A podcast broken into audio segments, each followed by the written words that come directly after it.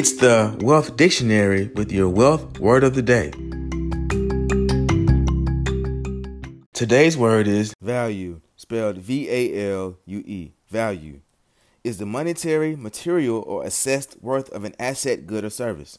Value is attached to a myriad of concepts, including shareholder value, value of a firm, fair value, book value, enterprise value, net asset value, market value, pri- private market value, value stock, value investing, intrinsic value, value added, economic value added, value chain, value proposition, and others. Some of the terms are well known business jargon, and some are formal terms for accounting and auditing standards to report to the Securities and Exchange Commission, also known as the SEC. If you enjoyed today's podcast, please subscribe, like, and share. With your wealth word of the day, I am Matthias Trulin.